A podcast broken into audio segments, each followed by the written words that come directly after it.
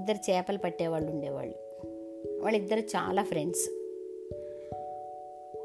ఇద్దరు కాకపోతే పెరిగి పెద్దయి ఇద్దరికి ఫ్యామిలీస్ వచ్చాక కలుసుకోవడం తగ్గింది. అయితే ఒకరోజు వాళ్ళిద్దరం అనుకున్నారు ఇవాళ ఎలాగైనా మన ఇద్దరం కలిసి చేపలు పట్టడానికి వెళ్దాం. వీలైతే అక్కడే మనం చక్కగా భోజనం వండుకొని భోజనం చేద్దామని అనుకున్నారు.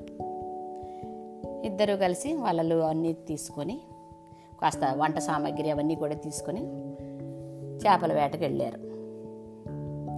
సరే ఇద్దరు చెరువు వైపు వెళ్దాం అనుకున్నారు ముందే. సరే వారిలో ఒక అతను ముందు వెళ్ళాడు ఒకవైపు వెళ్ళాడు. వెళితే వెళ్ళిన కాసేపటికి అతనికి పెద్ద చేప పడింది వాళ్ళలో. ఆహా చాలా బాగుంది. మంచి పెద్ద చేప పడింది వాళ్ళ. చక్కగా వండుకొని భోజనం చేయొచ్చు అనుకున్నాడు. ఆ తర్వాత కాసేపు ఇంకా చిన్న చిన్న చేపలు కొన్ని పట్టాడు. కొన్ని పట్టాక సరే ఇంకా ఫ్రెండ్ ఏం చేస్తున్నాడో చూద్దామని అతని దగ్గరికి వెళ్ళాడు. వెళ్ళి నేనేమైనా హెల్ప్ చేయనా అని అడిగాడు ఫ్రెండ్ని అతనేమో అక్కర్లేదు అక్కర్లేదు అన్నాడు. సరే ఏం చేస్తున్నాడు లే అక్కడే ఉన్నాడు చూద్దామని.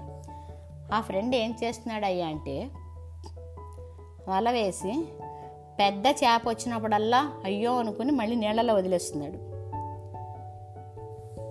ఇతనికి అర్థం కాలేదు. ఎందుకు అలా చేస్తున్నాడా అని. సరే ఏమిటి? ఎందుకు అలా పెద్ద చేపలు చక్కగా వస్తున్నాయి కదా పట్టకుండా ఎందుకు అలా పడేస్తున్నావు మళ్ళీ అంటే? అతను ఎంతో బాధగా ఏం చేయను? నా దగ్గర పెద్ద చేప వండటానికి సరిపడేంత ప్యాన్ లేదు. పాత్ర లేదు.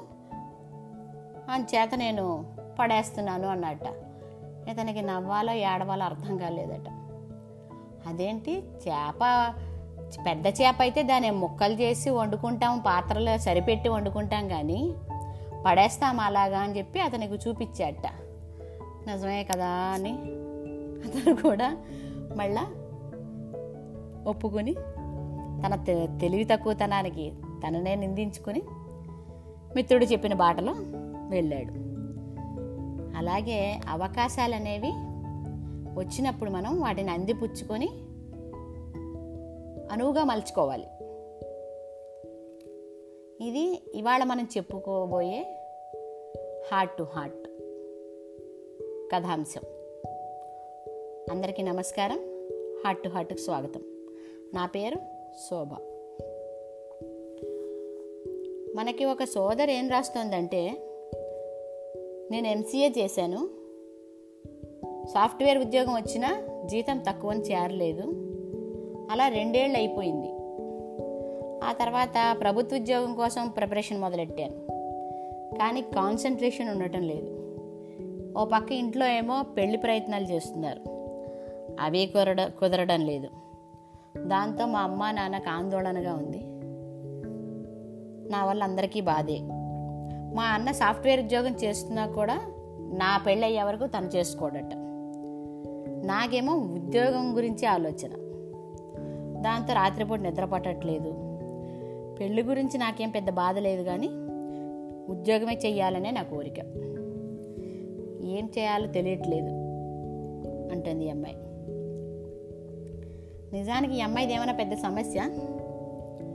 చక్కగా చదువుకుంది. సాధారణంగా మనం చదువుకునేప్పుడే భవిష్యత్తు గురించి కూడా ఆలోచిస్తాం. మరి ఎంసీఏ చదివిన అమ్మాయి సాఫ్ట్వేర్ జాబ్ చేయాలి కానీ జీతం తక్కువని రెండేళ్ళు ఎదురు చూస్తుందా?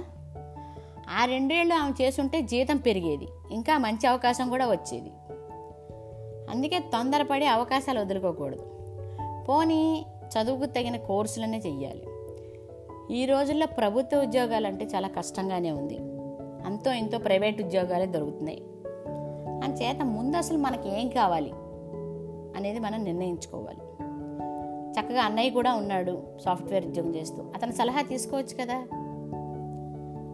అలాగే ముందు ఈ అమ్మాయికి స్పష్టత ఉంటే తన భవిష్యత్తు గురించి అమ్మా నాన్నలకు సర్ది చెప్పడం ఏమంత కష్టమేం కాదు.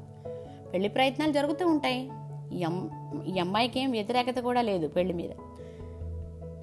కానీ ఉద్యోగమే కావాలనుకుంటే దానికి సంబంధించిన ఎక్స్పర్ట్స్తోనో కోచింగ్ వాళ్ళతోనో మాట్లాడి టిప్స్ తీసుకుంటే సరిపోతుంది.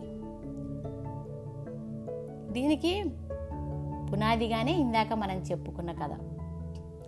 ఆ కథలో ఏంటి ఏమన్నాడు? మనకు వచ్చిన దాంట్లో మన మనకున్న దాంట్లో మనం ఏం చేయొచ్చు? అని ఆలోచించాలి కానీ వచ్చిన దాన్ని వదులుకోకూడదు. అదే కదా? ఇప్పుడు తెలిసింది కదా మనం అవకాశాలను ఎలా అందిపుచ్చుకొని ముందుకెళ్ళాలో? ఇది ఈనాటి ఎపిసోడ్. తిరిగి మరో ఎపిసోడ్తో వచ్చే వారం మళ్ళీ కలుద్దాం. అంతవరకు బాయ్